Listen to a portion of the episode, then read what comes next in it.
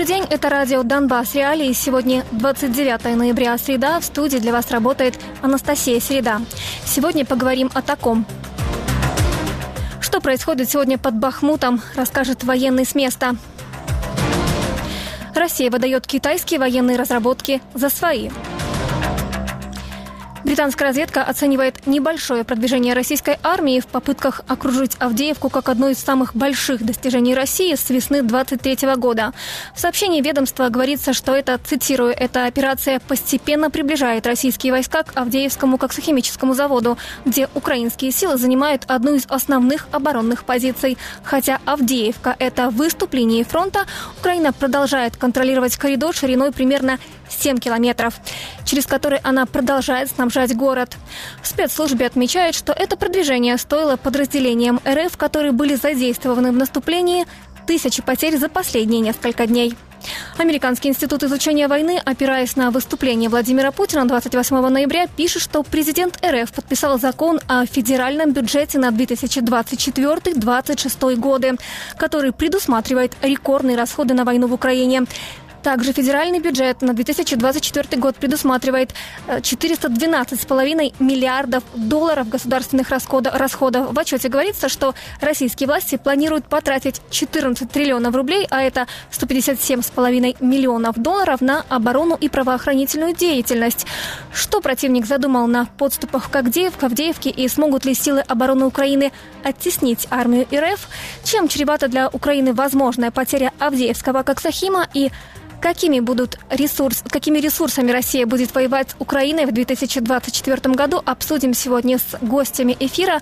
Гости студии Павел Лакейчук, руководитель программ безопасности Центра глобалистика «Стратегия-21», Алексей Тарасенко, заместитель командира 2-го штурмового батальона 5-й отдельной штурмовой бригады, Евгения Моторевская, режиссер-документалист, автор фильма «Еленовка. Куратор, куратор зла».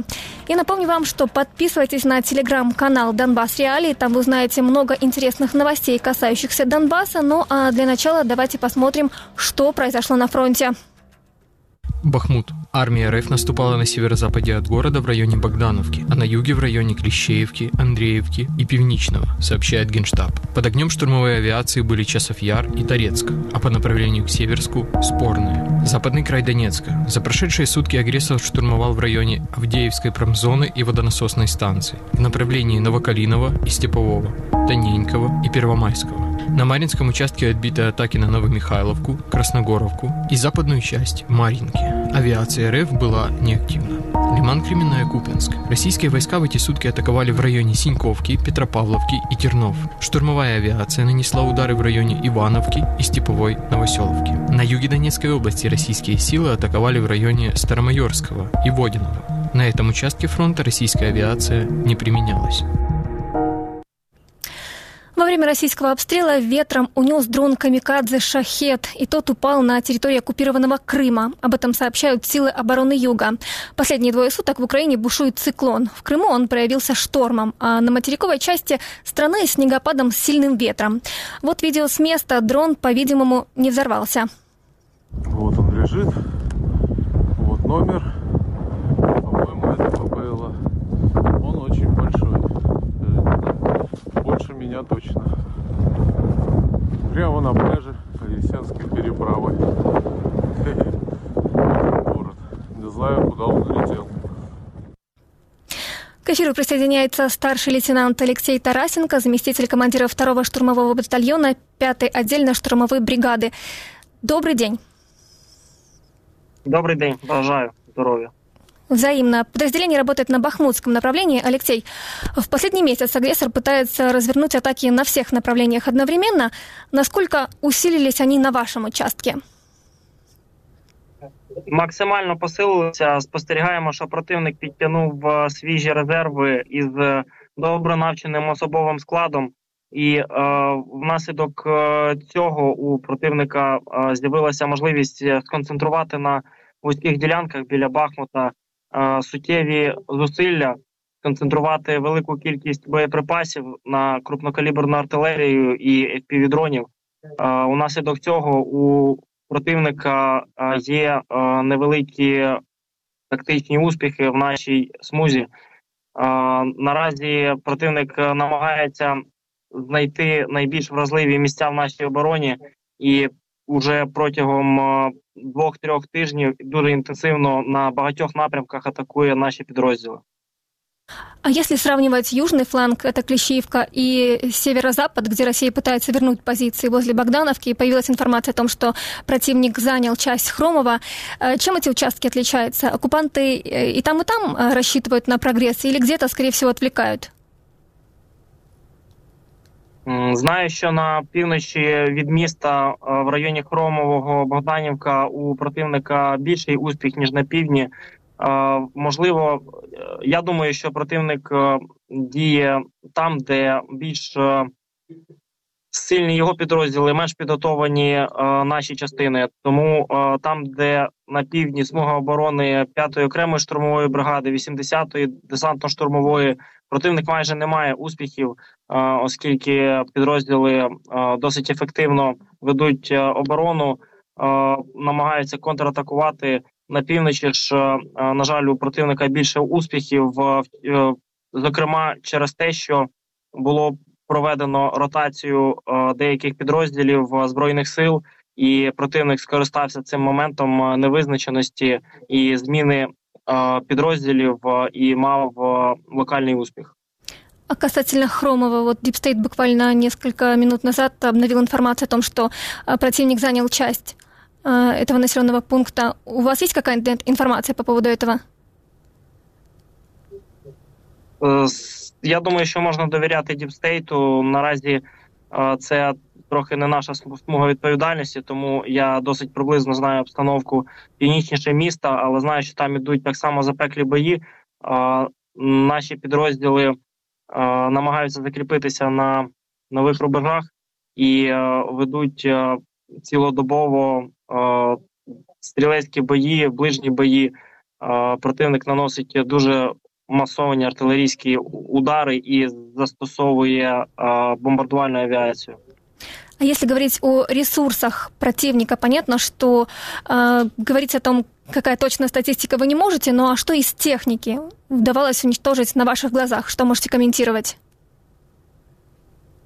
Ну, в першу чергу, це артилерія, міномети із більш екзотичних е, чи, скажімо так, більш суттєвих е, наших е, перемог. Це новітні танки 90, також радянські танки Т-80, засоби радіоелектронної боротьби, які дуже заважають нашій аеророзвідці, що є дуже важливо для враження. Також дуже важливими є враження розрахунки проти танкових е, керованих ракет, які не дають е, нормально пересуватися нашим підрозділам в ближньому тилу.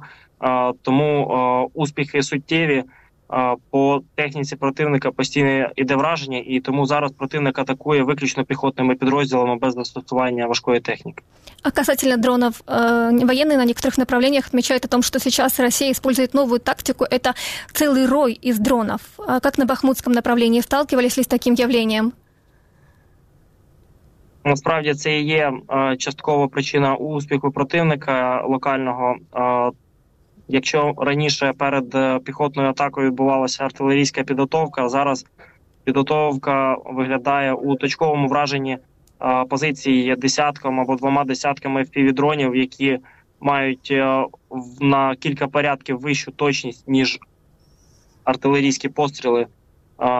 Так само варто відзначити, що наші підрозділи дуже просунулися в розвитку цих технологій, і в принципі відбувається досить однакова тактика з обох сторін, тобто застосування масоване fpv дронів на одному вузькому на одній вузькій ділянці фронту е, дозволяє дуже ефективно знищувати е, вогневу позицію, і тоді вже піхотний підрозділ заходить майже без супротиву. И, возможно, я прослушала, повторите для меня, э, акцент РФ под Бахмутом все же это піхота или техніка? Безумовно, піхота. Безумовно, піхота. Бачимо, що противник вернувся до е, тактики, схожої на лютий 23-го року, як працювали вагнери зовсім малі групи, які дуже рішуче автономно просуваються вперед, не рахуючись із втратами. Ви вспомнили о Вагнерах, а Шторм Z. Ви бачили їх? Важко сказати по перехопленням противника на ділянці відповідальності 5-ї бригади працював спецпідрозділ Барс Ахматівців. Тому, крім того, безумовно, підрозділи Шторм З тут присутні, судячи з даних розвідки, але безпосередньо, скажімо так, полоненими чи якимись достовірними даними ми це не можемо підтвердити. Ну и последний буквально к вам вопрос. Что бы вы хотели донести, вы и ваши побратимы, до людей гражданских? Что сейчас важно? Хотів би донести те, що е... проблемы со связью. С нами был на связи Алексей Тарасенко, заместитель Алексей с нами. Вы слышите нас, Алексей? Вибачте, я с вами. Так, так, так, вибачте. Я попрошу вас повторить, пожалуйста, да. ответ на мой вопрос, что сейчас важно донести до гражданских людей. Важливо донести те, що війна продовжується. Війна ще складніша ніж була раніше, і варто підтримувати збройні сили так, як тільки це можливо. Той, хто не воює безпосередньо в лавах збройних сил, повинен зробити все, що він може інакшими методами для нашої перемоги, оскільки тут кожного дня гине дуже багато наших військовослужбовців, і вони дуже. Это был Алексей Тарасенко, заместитель командира 2-го штурмового батальона 5-й отдельной штурмовой бригады. Они работают на Бахмутском направлении. Много сказано о том, что российские войска превосходят ВСУ в минировании больших площадей. Именно минные поля помешали Украине совершить прорыв в ходе летнего наступления. Но все же, кроме поиска решения этой проблемы, украинские военные тоже минируют проходы для агрессора. Вот как это происходит. Это видео с беспилотника сняли украинские военные из 79-й бригады ВСУ. На Донецком направлении колонна российской бронетехники идет на штурм их позиций, но подрывается на мінах. Найефективніші підриви ворожої техніки відбуваються на магнітних мінах а, такого плану.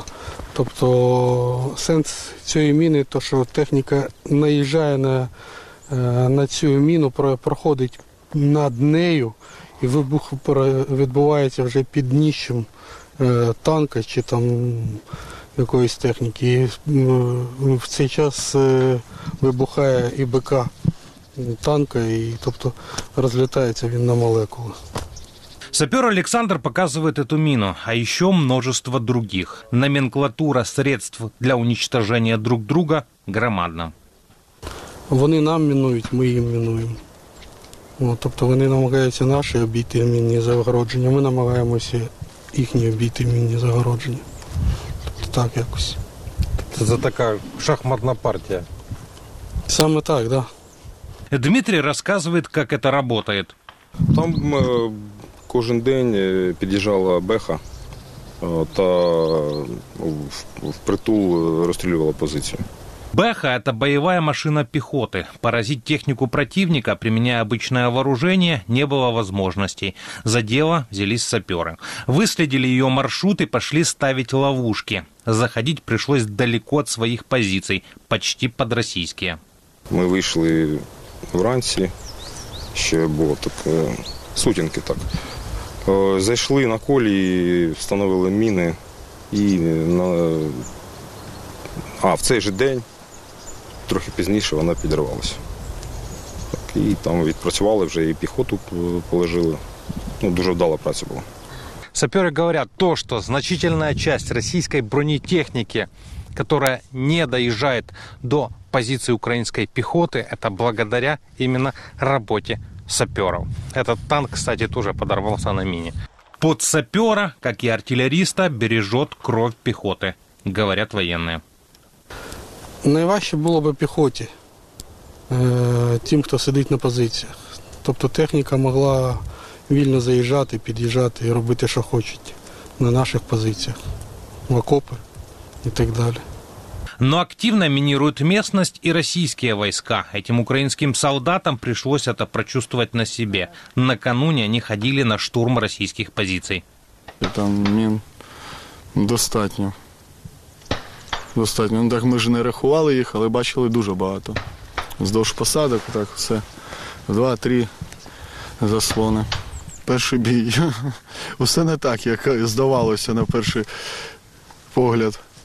Страшно, але треба було виконувати поставлену задачу. Виконали, повернулися всі живі. В цьому щасливі. Сейчас украинские саперы учат свою пехоту обходить эти минные поля. Говорят, что у российских военных много новинок. Стой, стой, стой, стой, стой! Это что у тебя за веревка? Стой! Вони вже використовують сейсмодатчики більше, наприклад. Тобто на рух реагують. Вона вираховує, що йде людина. На якійсь дистанції до неї вона спрацьовує, просто вибухає і всі, хто навкруги, вони підриваються. Тобто навіть не обов'язково її зачіпляти. Саперы объясняют суровую правду минной войны. Ну, в основному задача наша така не положити багато людей, не вбиті, а іменно покалічити, щоб у них була евакуація, щоб у них замедлити продвіження до наших позицій. Именно минные поля, по словам украинских военных, замедлили летнее контрнаступление. Если украинские саперы разминировали один участок, российские войска сразу минировали другой. По словам главнокомандующего ВСУ Валерия Залужного, для изменения ситуации на поле боя Украине нужны новые технологии для борьбы с минами. Это могут быть радары, водометы, кассетные боеприпасы для разминирования и множество других дистанционных средств.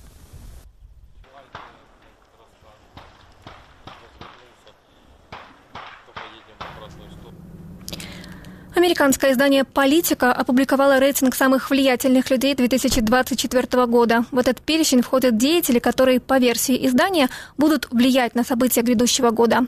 Возглавил рейтинг бывший премьер-министр Польши и лидер партии «Гражданская платформа» Дональд Туск. В категории деятелей попали среди других премьер Италии Джорджа Мелани, президент Еврокомиссии Урсула фон дер Ляйн, президент Франции Эммануэль Макрон, глава Офиса президента Украины Андрей Ермак и президент Турции Реджеп Эрдоган. В категории «Разрушители» западные журналисты увидели, например, главу Центрального банка РФ Эльвиру Набиулину и президента Венгрии Виктора Орбана. А вот категорию «Мечтатели» возглавил президент Украины Владимир Зеленский. В эту же категорию отнесли президента Чехии Петра Павела. Полный рейтинг можете посмотреть сегодня на сайте «Политика». На днях издание The Moscow Times сообщило, что российская промышленность, вероятно, пытается выдать товары с китайского AliExpress за собственную разработку. И это уже не первый раз. Теперь речь идет о антидроновом комплексе «Чистюля», который предлагают использовать на фронте как новую российскую разработку для борьбы с дронами. Со мной в студии моя коллега Наталья Неделька. Она расскажет подробности. Наташа, добрый вечер. Здравствуй, Настя. Ну, давай начнем с того, что известно вот о этой новинке Ростеха. Смотри, в прошлую пятницу дочернее предприятие, которое подчинено, подчинено Ростеху, представило на конференции в Москве новинку. Да, вот это новое устройство для подавления дронов Чистюля.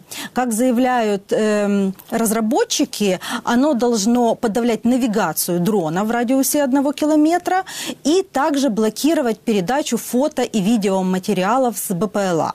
В общем, неплохое такое вроде бы устройство, затребованное сейчас на фронте. Но журналисты очень быстро нашли практически такой же аналог на Алиэкспресс. С первого взгляда его вообще можно не отличить от того, что представили российские разработчики. Но если присмотреться и почитать технические характеристики, то есть заявлены те же ТТХ, только оно немножечко тяжелее по весу и... Э, немножечко на панели по-другому расположены кнопочки. Вот это вот, это вот все отличие. И на э, китайском маркетплейсе можно купить такое устройство э, по цене от 700 до 2000 долларов. Да? То есть получается, что э, российский производитель по сути, скупает китайские комплектующие и собирает э, устройства у себя, выдавая их уже за российские разработки. И тут очень важно объяснить, что такое Ростех, да, чтобы понимать, что это за компания, которая такое м, производит. То есть Ростех – это большая российская корпорация, во главе которой стоит близкий друг Путина Сергей Чемизов, с которым э, они служили вместе еще со времен ГДР. Вот. И э, эта компания, она ну, как бы э, должна разрабатывать и производить продукцию для гражданского и э, военного потребления, но высокотехнологичную. То есть они должны делать классные технологичные новинки. А по сути они э, собирают из китайских запчастей свою продукцию. Я правильно понимаю? То есть они заказывают уже готовую продукцию и меняют там, образно говоря, какую-то коробку? Ну, сложно предположить, как именно в каждом конкретном случае происходит, но точно они закупают э, какие-то комплектующие э, обычные на китайских маркетплейсах и потом дорабатывают их или дособирают, пересобирают их у себя. И Издание The Moscow Times уже писало о подобных э, ситуациях, да, которые связаны с Ростехом. Например, Министерство обороны э, России уже скупает через Ростех дроны для э, э, фронта. И э, речь шла о дроне «Сибирячок-1». Да, о нем писали э, российские Z-военкоры. На него очень сильно жаловались российские военные. И, собственно, они писали о том, что этот дрон собран из очень дешевых китайских комплектующих. И также сами эти Z-военкоры нашли потом этот дрон на э, китайском сайте, и речь шла о том, что э, комплектующие к нему стоили где-то от 200 э, тысяч э, рублей до 400 тысяч российских рублей, а Министерство обороны закупает их по 2,5 миллиона. То есть, по сути, они еще и финансово обманывают государство? Да, то есть, по сути, они э, сами накручивают в 10 раз еще цену. Ну и это не единственный дрон, да, о котором речь идет. Есть еще дрон Добрыня, который э, тоже, э, по мнению экспертов, состоит полностью из китайских комплектующих, и разве что корпус или рама у этого дрона может быть произведена э, в России. И этим летом еще на э, Российском экономическом форуме в Петербурге также был представлен дрон «Патриот». Вот, и тоже очень быстро был найден такой же аналог его на китайском маркетплейсе. Ну, если вспомнить, что в Советском Союзе копировали, начиная от э, наполнения в автомобиле, да, что там под капотом, и заканчивая какими-то э, другими техническими да, характеристиками Запада, то получается, что теперь военное время копируют военные да, детали или просто же покупают с Алиэкспресс. Ну, вот такое, получается, аналогов нет. Спасибо огромное. Наталья Неделька исследовала тему касательно того, что, оказывается, российское производство Ростех выдает э, за новинки, разработки собственные российские, то, что можно купить на Алиэкспресс. Спасибо огромное, Наталья.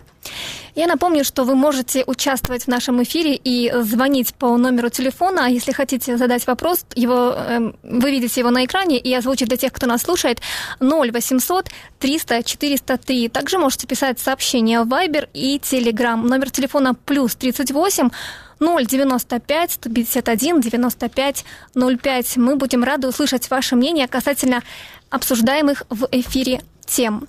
К нашему эфиру присоединяется Павел Лакичук, руководитель программ безопасности Центра глобалистики «Стратегия-21». Добрый вечер. Добрый вечер, слава Украине. Героям слава. Давайте начнем с того, что вот э, Россия усовершенствовала 500-килограммовые кассетные бомбы. Теперь они управляемые, заявляет британская разведка. Если говорить о том, какое преимущество вообще дает эта бомба э, войскам РФ, являются ли они более разрушительными там, чем ФАБы? Ну, тут совсем не совсем так.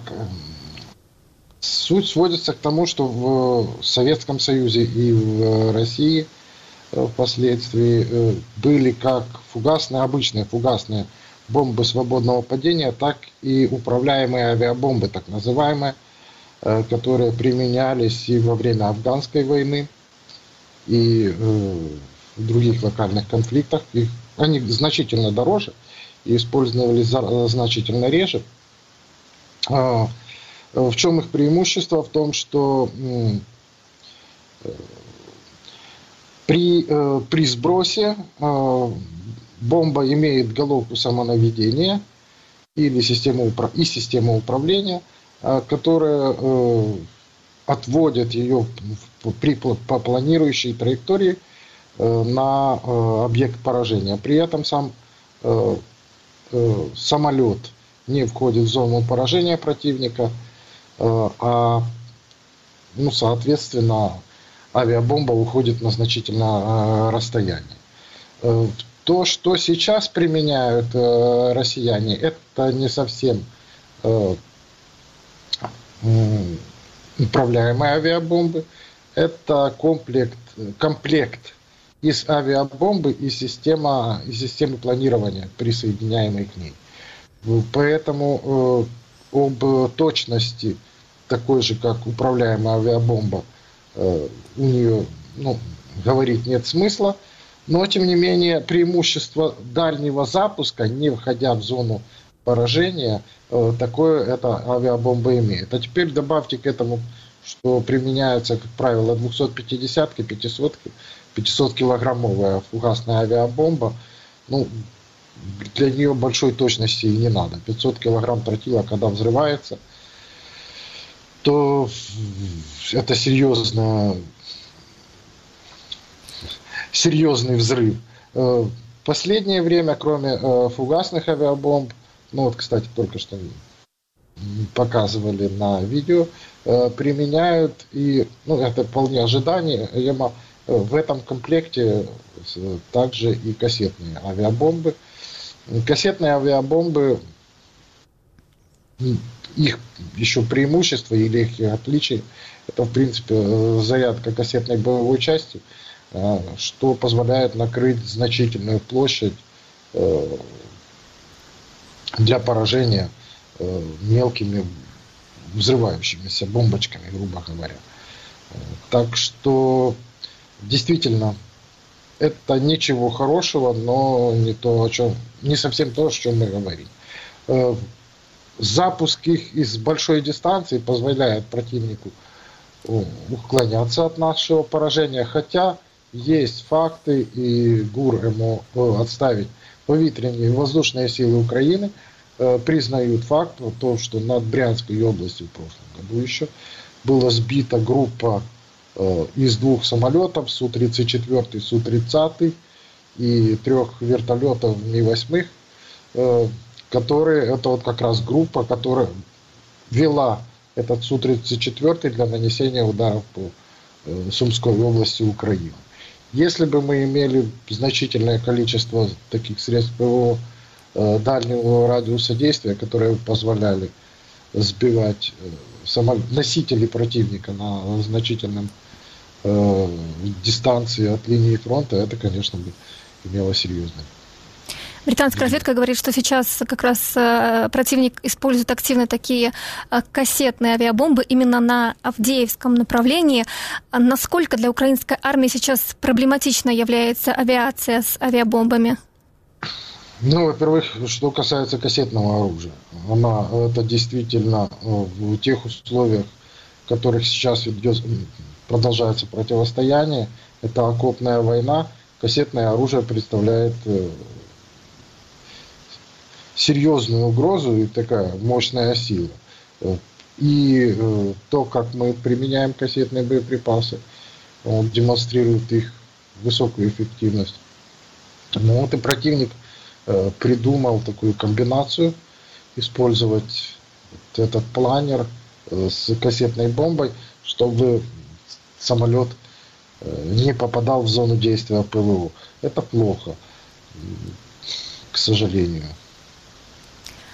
Ну и последние несколько дней ведутся активные дискуссии касательно захвата российскими войсками части промзоны в Авдеевке. Как вы считаете, насколько продвижение там противника опасно для удержания позиции ВСУ? Или же промка это только первый рубеж? Промка не только первый рубеж, промка это форпост такой, э, фактически на северо-западе Авдеевки. Э, Почему? Первое, э, как Сахим, это мощные бетонные сооружения, которые э, хорошо можно, ну, удобны для длительной обороны, А второе, вот пробка, как Аксахимовская, она расположена несколько на превосходящей высоте над э, окружающей местностью, ну, что дает ей дополнительные э, возможности. Поэтому надежда на э, именно на, э, на как Сахим, как на такой себе на крепость, э, она есть. И э, если противнику удастся продвинуться, э, захватить этот э, промышленный объект, ну, это будет не очень хорошее дело.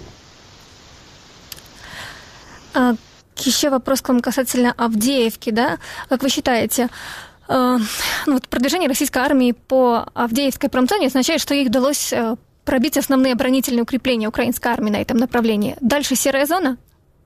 Ну, не совсем так. Не совсем так, потому что основные оборонительные укрепления, которые были э, созданы еще в 2014 году и позже, они расположены по дуге по фронту обороны Авдеевки. Ну, с одной стороны, они за 10 лет обороны, они такие капитальные. С другой стороны, вы понимаете, что за последние два года сколько туда прилетело, что артиллерия противника э, сделала все максимально, чтобы их разрушить. Э, по флангам другой вопрос, потому что в прошлом году, на протяжении прошлого года и этого года частично, э, не, когда враг не смог взять Авдеевку фронтальными ударами, он решил двигаться по флангам и по флангам продвинуться вот им как раз и удалось. Результат чего сейчас как раз и э, бои на северо-восток от э, промзоны Авдеевского Коксахима, э, как основной такой очаг э, боев. Э, два варианта. Либо мы сможем удержать э, эти наиболее мощные оборонительные сооружения, э, либо придется отойти из Авдеевки, э, дабы наши войска не попали, обороняющиеся войска не попали в такой себе котел. Э, надеемся на, на разумение нашего командования, ну и верим в наших воинов. А как вы считаете, что станет вот этим сигналом для отхода украинских войск из Авдеевки? Давайте не будем пока об этом. Рано. Ну и в Авдеевке противник хочет обойти город, да, и перерезать главную дорогу поставок продовольствия в город. Она сейчас проходит через Орловку и Ласточкино. Насколько сейчас этот план противника реалистичен, как считаете? Ну вот, вот видите по карте. Авдеевка фактически, ну, по-нашему это называется Авдеевский выступ – да, который нависает над обороной противника. С точки зрения россиян это такой себе полумешок. И если вот э, по дипстейту, по карте, по этой провести э, линию от северного до южного окончания вражеских позиций, ну там порядка от 7 до 9 километров. 7-9 километров это значит э, вся логистика до Авдеевки простреливается вражеской артиллерией. И дорога э, к Авдеевке, логистический вот маршрут, это такая себе дорога жизни, э, которая тяжелая, которая крайне важная для наших защитников. Но сейчас этот план не реализован. Я правильно вас поняла, что противник пока только только в планах, да, только в мечтах, но э, реально э, Перерез, перерезать дорогу противник пока не может, но она находится под огневым контролем врага, поэтому движение по этой дороге небезопасно, так скажем. А как вы оцениваете вариант, что если россиянам удастся получить доступ к ЖД-дороге в Авдеевке, которая идет севернее Степового, это даст возможность наступать к дороге Покровск-Константиновка? Сейчас, к счастью, это да, далеко идущий план россиян, но как вы, рассчит... как вы оцениваете, возможно ли такое, что они получат доступ к дороге Константиновка-Покровск? Ну, не будем спешить, Авдеевка пока обороняется. В случае захвата Авдеевки, если враг, либо враг будет остановлен, вот, либо у него есть, возможно, два варианта развития успеха. Вот, это на северо-восток, на Покровск-Константиновку, либо на юго, э, отставить, на северо-запад, на Покровск-Константиновку, либо на юго-запад с целью отрезать Угледар. Оба этих варианта очевидны, и генеральный штаб нашего командования а, понимают вы уже вспоминали сегодня о том, что с 2014 года фортификационные сооружения есть возле э, Авдеевки, да, и если говорить о том, почему э, Авдеевка, для чего Авдеевка нужна России, то это называют еще и то, что она очень близко к Донецку. И э, противник опасается, что вот э, ВСУ под боком возле Донецка и вот войдут в город. Как вы оцениваете, насколько такая, такое предположение, что ВСУ в Донецке могут оказаться совсем скоро, в принципе, оправданы?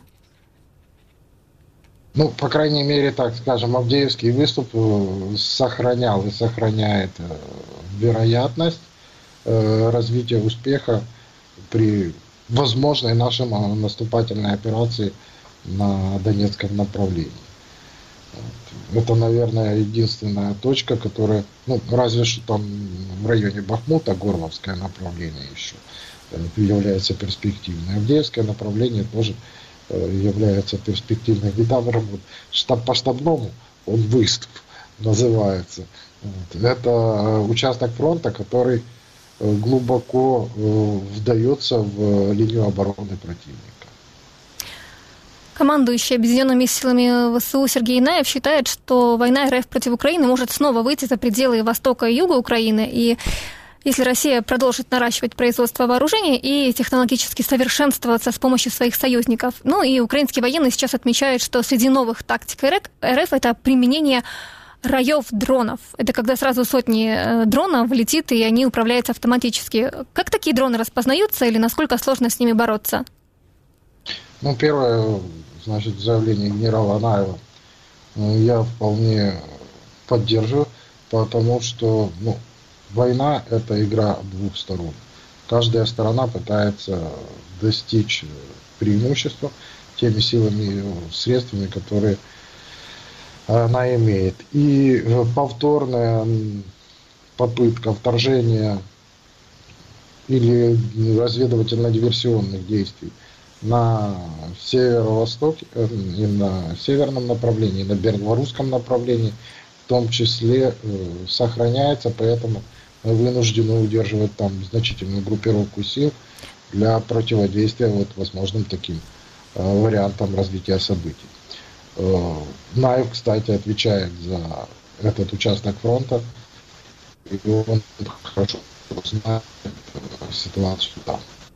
Что касается широкого применения дронов, то э, и украинцы, и россияне ну, сейчас э, создают Э, тактику применения нового вида оружия. Э, так всегда в войнах происходит. Ну и э, то, как мы применяем, например, морские дроны в комбинации с воздушными дронами, э, целыми э, группами, ну, это уже э, большой прорыв. То есть и э, вариант э, стая, да, Э, воздушных дронов тоже вполне, э, вполне вероятен и вполне перспективен в зависимости от э, программного обеспечения автоматизированных систем управления. Дроны – это такой себе дешевый заменитель дорогущих других видов оружия, там ракет крылатых, управляемых летательных аппаратов, самолетов, вертолетов и все те тактические приемы, которые применяя, уже применяются к другим видам вооружений, вполне э, допустимы. И, и те, кто э, разрабатывает новые виды тактик, они как раз и опираются на тот опыт применения других видов оружия. Так что все еще впереди, возможно, мы и такое увидим. То есть, по сути, сейчас у нас идет война ресурсов, да, но если говорить о ресурсах, то у РФ они намного больше, чем у Украины, да, для покупок тех же технологий. У противник быстро перенимает какие-то нововведения, которые украинские, Украина придумала, да, эти технологии у себя э, ввела, внедрила, а россияне очень быстро перенимают. Как вы думаете, в дальнейшем? РФ будет делать ставку именно на войну технологий, ну, ведь ну, быстрее сделать это быстрее, да, внедрить какую-то новую технологию, чем там, сделать производство техники, поставить на поток? Ну, вот видите, вы так сужаете фронт, сводя э, весь спектр э, ведения боевых действий вот к войне ресурсов. Война ресурсов это не только э, э, война это не только война ресурсов. Война ресурсов это одно. Война технологий это другое. Э, война э, тактик – это третье. И сейчас все вместе происходит. Где-то противник, ну, где-то и мы э, пытаемся брать количеством ресурсов, потому что других выходов нету. Где-то идет война технологий, то же самое, когда мы видим противостояние артиллерийское, где Россия имела и до сих пор еще имеет преимущество по количеству снарядов э, значительное, то мы вынуждены брать качеством, то есть эффективностью залпа, точностью, дальностью. Это вот война технологий уже. Э, далее идет война тактик. Можно э, продолжать воевать мясными штурмами, можно э, уничтожать э, противников на путях логистики задолго перед э, до того, как эти силы придут на, непосредственно на поле боя. Это все комбинируется в результате вот получается такой сложный феномен, как ведение боевых действий. Ну вот сейчас касательно войны технологий. Сегодня министр обороны Украины Рустам Умеров провел в Киеве встречу с военными э, аташе в рамках IT-коалиции. Он считает, что вот войну технологий выиграет Украина, потому что у нее есть преимущество. Насколько вы согласны с этим утверждением, если учитывать, что Украина не может вырабатывать некоторые комплектующие самостоятельно, а у России там э, который перенимает украинские технологии очень быстро, ресурсов много. И как Украине вот совершить вот этот технопрорыв, о котором говорит в своем эссе Залужный? Ну, вот видите, еще раз, ресурсы и технологии это не совсем одно и то же. И э, действительно Россия имеет достаточное количество ресурсов, чтобы мобилизовать свою экономику, увеличить э, производство средств поражения, производство других средств, необходимых для ведения боевых действий, удоска... усовершенствовать их, мы такой, э, такого себе позволить не можем. У нас каждая ракета должна быть в цель, как говорится. И вот здесь как раз выходят на, пер... на первое место выходят вот те самые прорывные идеи, э, которые э, заменяют количество на качество.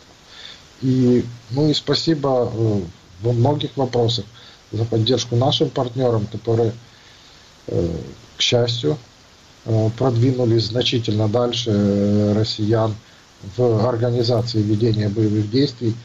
Пока между Украиной и Россией еще не ведется сетицентрическая война, да, если бы россияне были бы на таком технологическом уровне, было бы все гораздо хуже. А пока их э, стиль ведения войны это 20 век плюс. Э, наш 20 век плюс может быть два плюса. И то есть э, перенимая и усовершенствуя те технологические решения, которые сейчас есть у продвинутых стран мира, ну, можно достичь именно а, качественного превосходства над врагом. Павел, буквально это... последний да. Это и автоматические системы управления, это и системы радиоэлектронной борьбы, радиоразведки, и когда все это работает вместе. Ну и ресурсы, о которых мы с вами говорим, да, хоть и нельзя так говорить, но тем не менее там, где больше денег, а вот на 2024-2026 года а, Путин подписал закон о федеральном бюджете, который предусматривает рекордные расходы на войну в Украине. Получается, что это может свидетельствовать о том, что РФ готова воевать с Украиной еще три года? Ну, можно и так рассматривать. Кстати, если внимательно посмотреть на бюджет военный бюджет России, с одной стороны, на этот год, который проходит, вот э, мы посмотрели, какой они бюджет приняли в начале года, а то, что они э, меняли бюджетные э, секвестр, проводили перенаправление э, средств, осуществляли в течение 23 года, это почти никто не учитывает. Фактически на 24 год э, сумма э, бюджетных э, вы, вы, затрат – Российской Федерации будет ну, примерно такая же, как в 2023 году. Но это действительно немало. 25 год они тоже планируют почти такую же сумму потратить, а потом э, финансирование по вот этого пятилетнего плана будет сокращаться. Э, ну, значит, что Путин и его министры считают, что Россия будет вести войну как минимум два ближайших года. Ну вот пример 23 года, вам, который я привожу, это значит, что так они видят сейчас. По ходу планирования они могут изменять э, размеры финансирования, и то, как видится это сегодня, это не значит, что также будет видеться ситуация и через два года.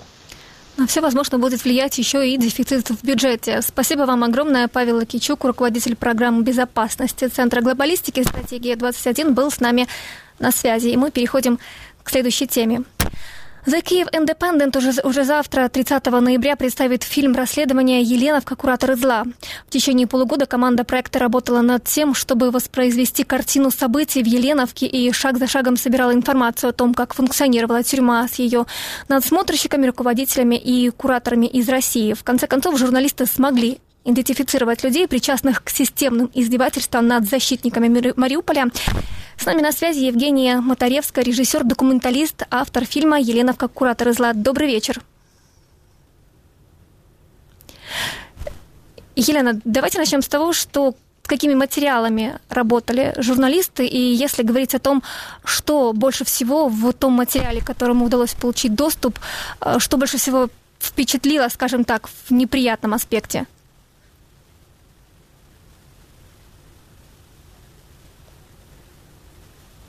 Елена, мы, мы вас не слышим. Сейчас попробуем вас перенабрать. Я напомню, что... Да, да, я, я прошу прощения, это, скорее всего, я не выключила, не включила микрофон, я уже на связи. А, Слышим вас, да, да можете отвечать. Что... Да, против, в течение полугода мы работали над фильмом расследованием Еленовка «Куратора зла», и, собственно, у нас были очень разные а, ресурсы.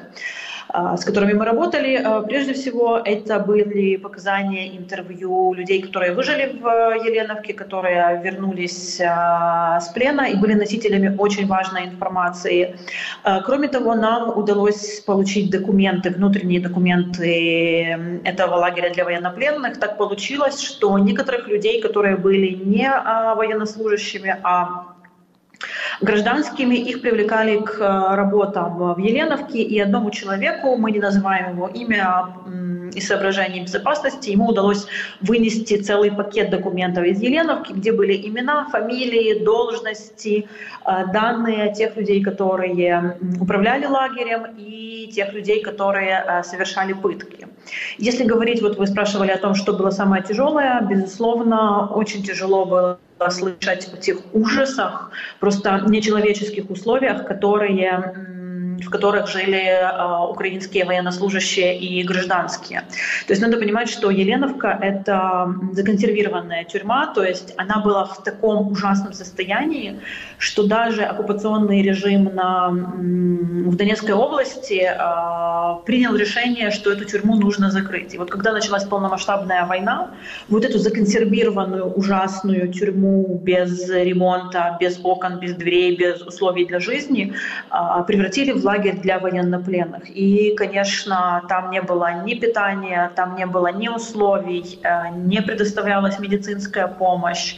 И то, что люди месяцами жили в таких условиях, ну, это тяжело представить, что такое вообще может происходить в 21 веке в Украине, при том, что э, Россия э, и ее чиновники говорят о том, что они соблюдают Женевскую конвенцию, что они создают нормальные условия для военнопленных, но это абсолютно не соответствует действительности, потому что мы опросили десятки людей, которые вернулись э, из плена, и гражданских, и военнослужащих, и их показания совпадают слово в слово, вот буквально вот обо всем, начиная от качества еды и воды, заканчивая а, пытками и заканчивая терактом в, Еленовке, а, который, а, очевидно, совершили россияне. Мы не можем об этом утверждать, потому что то, что произошло, кто именно да, эм, совершил этот взрыв, в результате которого погибло 57 украинских военнослужащих и более 130 получили ранения, а, официального подтверждения нету, но с высокой вероятностью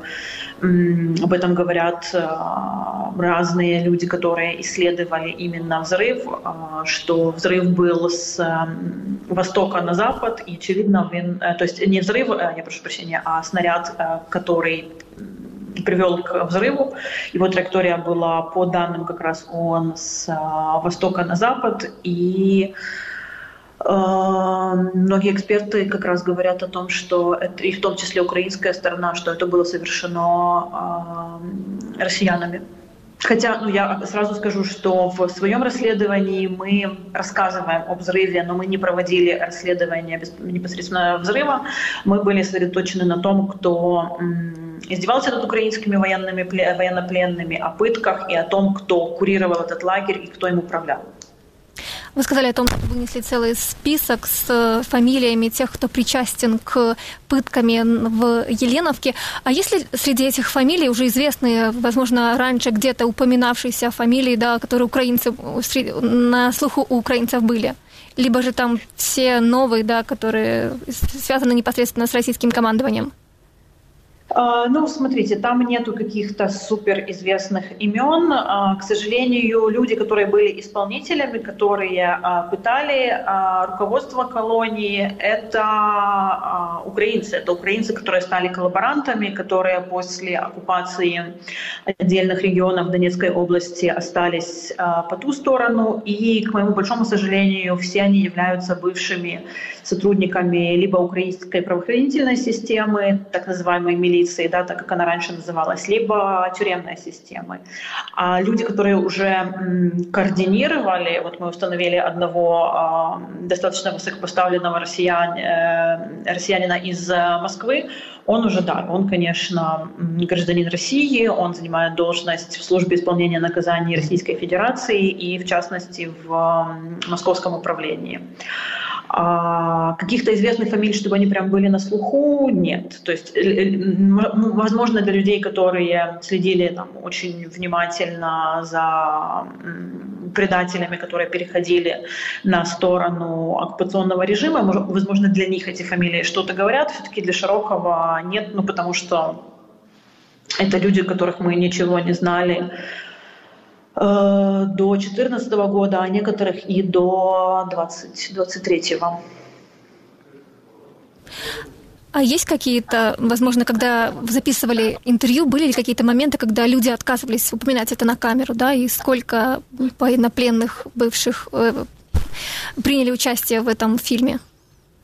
Смотрите, очень много интервью остались за кадром, а, да, потому что, конечно, первое, когда мы готовили этот фильм, первое, о чем мы думали, это были вопросы безопасности э, украинских военнослужащих, а также э, тех людей, которые остаются в плену. Поэтому э, мы очень аккуратно с этим работали. И энное количество интервью мы записывали не для того, чтобы показать в фильме, а для того, чтобы собрать информацию, для того, чтобы подтвердить какие-то факты, потому что мы очень много внимания уделяли достоверности, то, о чем а, мы, то, то, то, что показываем мы в своем фильме.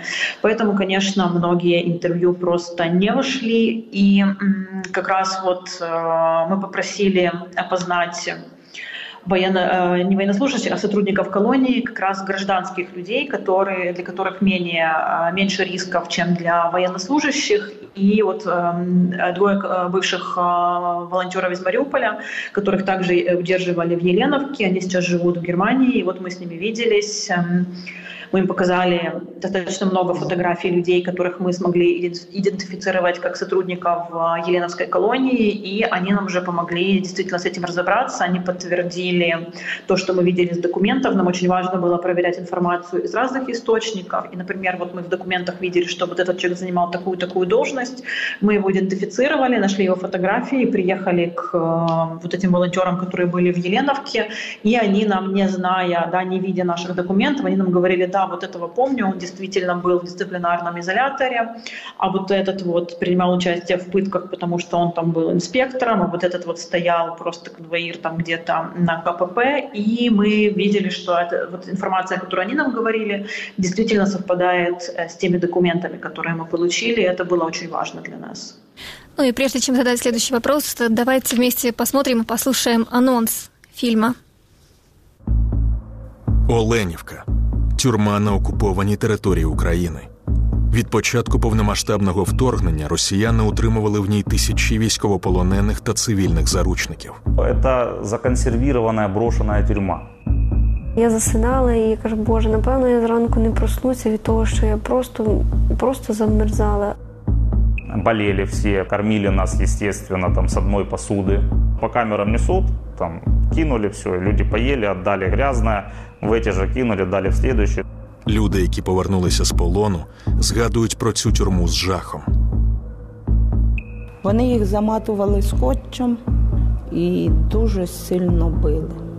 Журналісти крок за кроком збирали інформацію про те, як функціонувала тюрма, її наглядачів, керівників та кураторів з Росії. Вот он бегал, а еще он был такой невысокий ростом, он еще все хвастался. То есть такой маленький, а удар у меня такой хлесткий. А вот ремень наматывал на руку и ремнем шандарахал постоянно.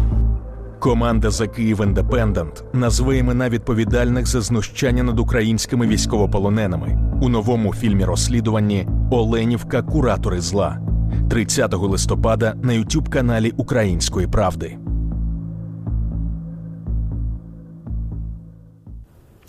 Евгения, последний к вам вопрос. Где и когда украинцы могут в свободном доступе посмотреть фильм? И а, самое главное, почему его должен увидеть каждый? Что нового там они для себя узнают? А, ну, этот фильм будет доступен э, на двух э, языках. На английском языке он уже есть на YouTube-канале The Kyiv Independent. И если у зрителей есть друзья за границей, э, если у них есть, не знаю, коллеги, мы будем очень благодарны, потому что наша основная аудитория — это все-таки территория там, Европейский Союз, Соединенные Штаты. И завтра на YouTube-канале «Украинской правды» этот фильм будет уже его украинская версия. Почему важно а, смотреть. Но мне кажется, что мы, нам очень важно понимать, что происходило с нашими военнопленными, и нам очень важно украинцам понимать и помнить, кто такие россияне и э, что они готовы делать для того, чтобы сломить нас, для того, чтобы унизить и э, этот фильм это очень хорошо показывает, да, потому что те вещи, о которых мы рассказываем, это же не про ход боевых действий, это не про что-то, что связано не, э, непосредственно с боевыми действиями. Да? Это люди, которые были в плену и которые не в тот момент уже были в статусе военнопленных и